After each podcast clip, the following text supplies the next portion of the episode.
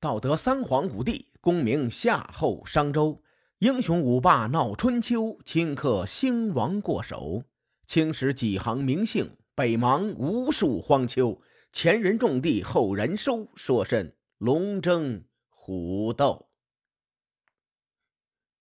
上回咱们说到，周惠王打算废长立幼，结果呢，齐桓公召开了手指会盟，力挺太子，让周惠王的计划破产了。随后，周惠王暗中又撺掇着楚国、晋国和郑国联盟，并成功的让郑文公从手指会盟中撤了出来。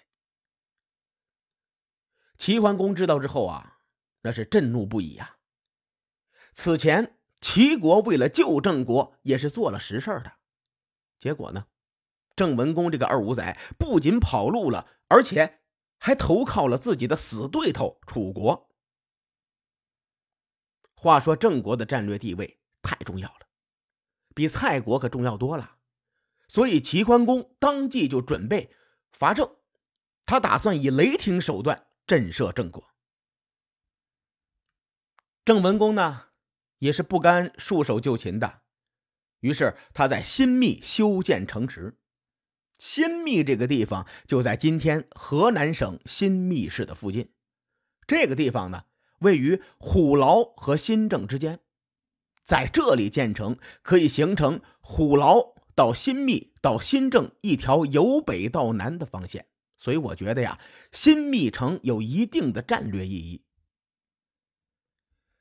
郑文公在修建新密城的时候特别着急，《左传》记载说：“新密是不实城。”这三个字儿代表着新密城是一座不合时宜的城市，因为这座城是在农忙的时候动工的，在生产力不发达的年代，农忙对于一个国家来说是非常重要的。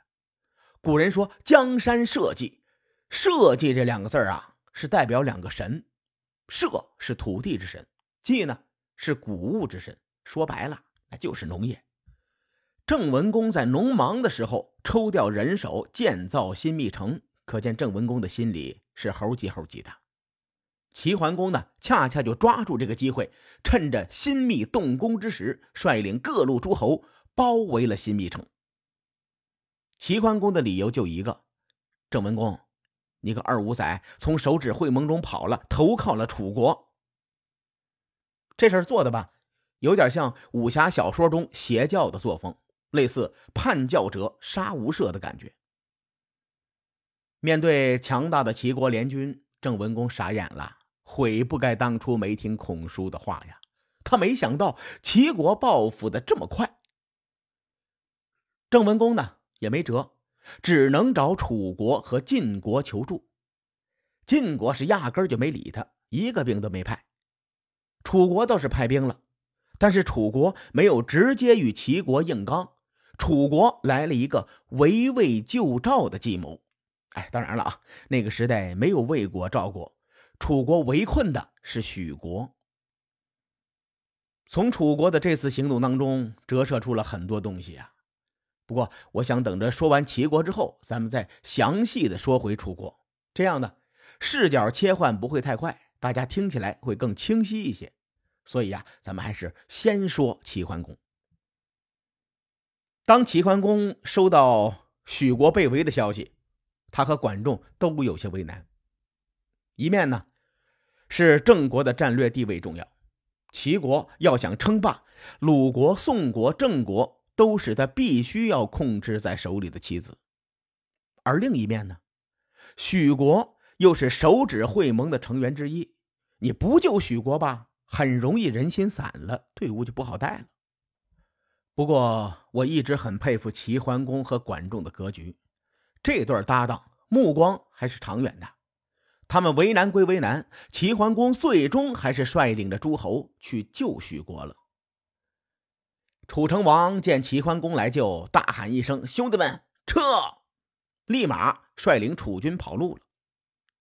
咱们从楚国以往的表现来看啊，我觉得楚国在战略层面上还是挺强大的，可以说是识时务者为俊杰。从楚武王到楚文王，再到楚成王，这祖孙三代作战风格都有点像，打得过就往死里打，打不过就战略收缩，往死里苟，从不轻易作死。楚军这么一撤呀，许国立刻就解除了危机。可是危机解除了，不代表许喜公就可以高枕无忧了。从地缘上看，许国几乎被郑国包围。郑国这个伯爵国曾经是中原小霸呀，虽然如今沦为了大国征伐的棋子，但实力比许国还是强很多的。齐楚争霸，许国是倒了大霉的。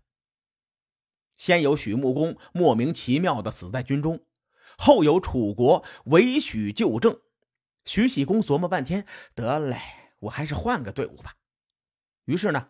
在那一年的冬天，徐喜公在蔡穆侯的引荐之下，向楚成王投降，成了手指会盟中第二个叛徒二五仔。齐桓公崩溃了，这都什么情况啊？我自称仁义，你们真把我当面团捏呀？但是齐桓公呢，没有急着对许国动手，毕竟郑国更重要。于是到了转年的春天。在许国叛变后的两个月里，齐国再次伐郑。齐桓公和管仲这一次势在必得呀，而且许国已经投靠了楚国，再没有为许救郑的计谋可用了。郑国大夫孔叔横看竖看，觉得郑国死定了，于是呢，就跑去找郑文公提议说：“大王啊，别扯了，咱们赶紧投降吧。”郑文公说：“我知道齐桓公想要什么，你暂且等等我。”孔叔说：“我这屎都堵到屁股门子上了，哪有时间等你啊？”当然了啊，这孔叔的台词啊是我演绎的，《左传》的记载则文雅了很多，叫做“朝不及夕，何以待君”，意思是朝不保夕了，没时间等我的大王了。郑文公一想，也是啊。然后呢，就把申侯给宰了，把勾结楚国的罪名就甩在了申侯的身上，以平息齐桓公的怒火。咱们前面说过申侯是怎么走的，我在这儿呢就不重复了。等一会儿节目最后，哎，我有一个彩蛋，再说说申侯是怎么来的。郑文公在公元前六百五十三年投降齐桓公，随后呢。很多的史料就跳到了两年之后的葵丘会盟，而我认为呀，这两年之中有可能藏了一场惊天的阴谋。我为什么这么说呢？因为这个时候周惠王死了。周惠王之死是一个未解之谜。按照《左传》的记载，周惠王是在公元前六百五十三年去世的，而按照《史记》的记载呢？他是在公元前六百五十二年死的，中间差了一年。造成这种情况的原因，在于当时的太子正和周惠王驾崩之后密不发丧，太子正一直没有对外宣布，有很大的关系。按照《史记》的逻辑，太子正在公元前六百五十一年登基，成为天子，史称周襄王。从这个记载推断呢？司马迁认为，周惠王应该在周襄王登基的前一年驾崩。而我个人而言呢，我更相信《左传》的记载。咱们曾经说过啊，孔子在写《春秋》的时候，和左丘明一起到洛邑查阅周史，所以呢，《左传》记录周惠王死于公元前六百五十三年，极有可能他的信息来源是当时周王室记载的史料。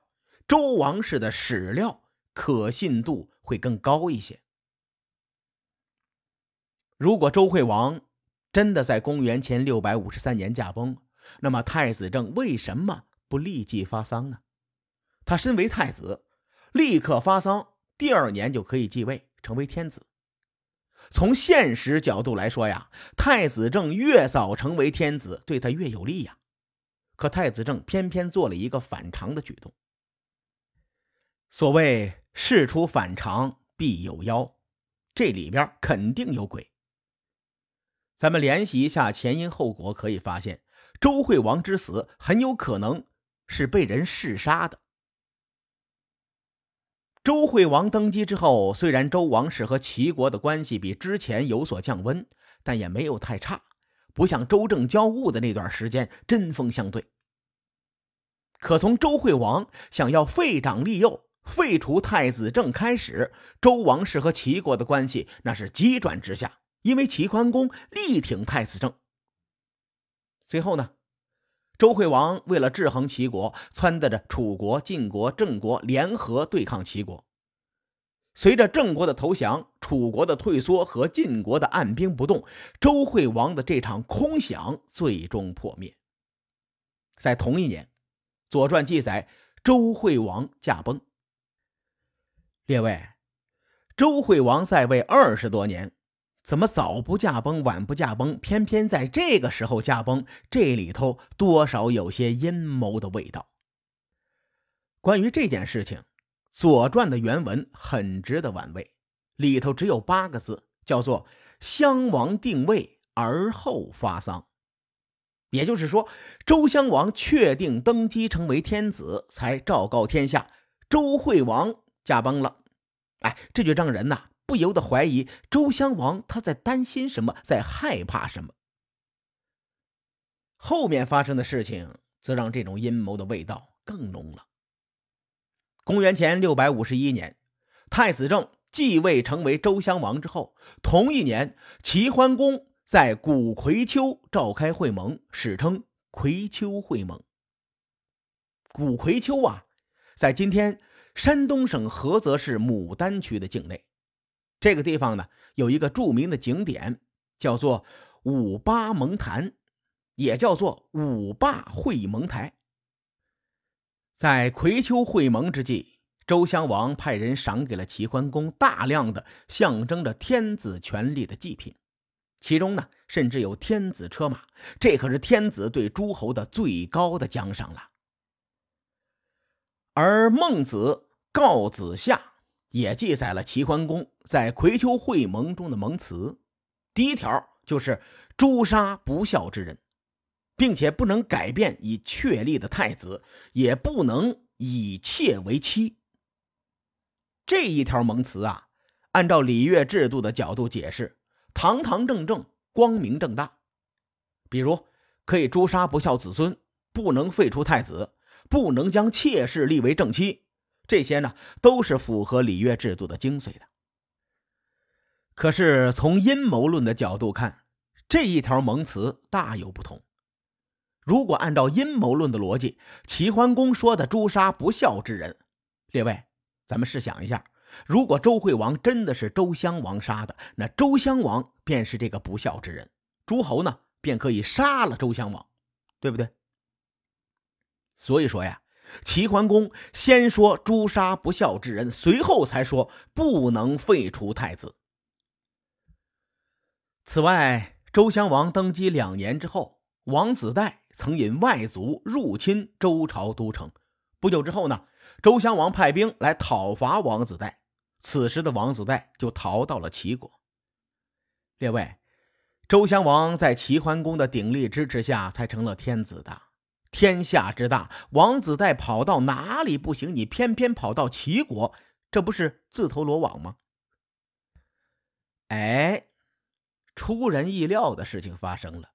齐桓公不仅没杀死王子带，也没把他送到洛邑，他反而派管仲去周王室平事儿。随后呢，更是收留了王子带十多年。管仲平事儿的时候，周襄王按照最高标准接待管仲。管仲推辞之后，周襄王又夸奖管仲的才德。最后呢，对管仲说：“往见乃直，无逆朕命。”这八个字儿意思是回去做好你的本职工作，不要违背朕的命令。史书没有记载这场宴席当中周襄王和管仲交谈的具体事项。但是“无逆朕命”这四个字，分明就是告诉我们周襄王应该交代了什么命令。至于这个命令会不会和周惠王之死有关，咱们不得而知。以上呢是我从阴谋论的角度揣测出来的观点，没有史料的支撑，大伙呢一笑而过便是啊。前面咱们说的彩蛋来了，《左传》喜公七年记载，郑国大夫申侯祖上是申国的国君，哎，就是那个引犬戎作乱的申国。申国被楚国吞并之后呢，设置申县。但是申县最高的长官还是被人称作申侯。楚文王时期的申侯为人贪婪，而且擅长阿谀奉承，很讨楚文王的喜欢。在楚文王讨伐黄国归来，快翘辫子的时候，楚文王给了申侯一块玉璧，咱也不知道这块玉璧是不是和氏璧啊。总而言之，楚文王说：“我了解你贪财，而且永不满足，你呀。”从我这里求财取财，我不会加罪于你，但是我儿子肯定会收拾你的。我死了之后啊，你就赶紧逃命去吧。楚文王一死，申侯就逃到了郑国，凭借阿谀奉承，又讨郑立公的喜欢，他很快呢就成了郑国的大夫。哎，你说气不气人啊？总有这种拍马屁的小人混的是风生水起。在少陵会盟的时候，人家陈国大夫袁涛图也是为了陈郑两国的利益考虑，建议齐桓公走东路沿海回国。这个申侯呢，为了拍齐桓公的马屁，回头就把袁涛图给卖了。好在后来呢，袁涛图设计让这种小人自食其果，也算出了一口恶气。说完申侯是怎么来的。就知道郑文公为什么会把与楚国勾结的黑锅甩给申侯了，因为这个小子呀，以前他就是楚国的宠臣呐，把黑锅甩给他这事儿最靠谱。阴谋论和彩蛋都说完了，咱们回归史料。齐桓公的葵丘会盟被很多的史学家认为是齐桓公称霸的巅峰，这一点呢，我比较认同。所以呢，我先讲了齐国在少陵会盟之后的事情，而少陵会盟之后的楚国则采取了战略收缩的策略，主要表现为楚成王一直在避免与齐国正面交锋。那楚国在齐桓公称霸之时又做了哪些事儿呢？各位看官，且听下回分解。书海沉沉浮浮，千秋功过留与。后人说：“我是西域说书人介子先生。下期节目咱们继续聊春秋风雨，更多精彩内容，请搜索关注微信公众号‘伯乐灯’，与更多听友交流互动。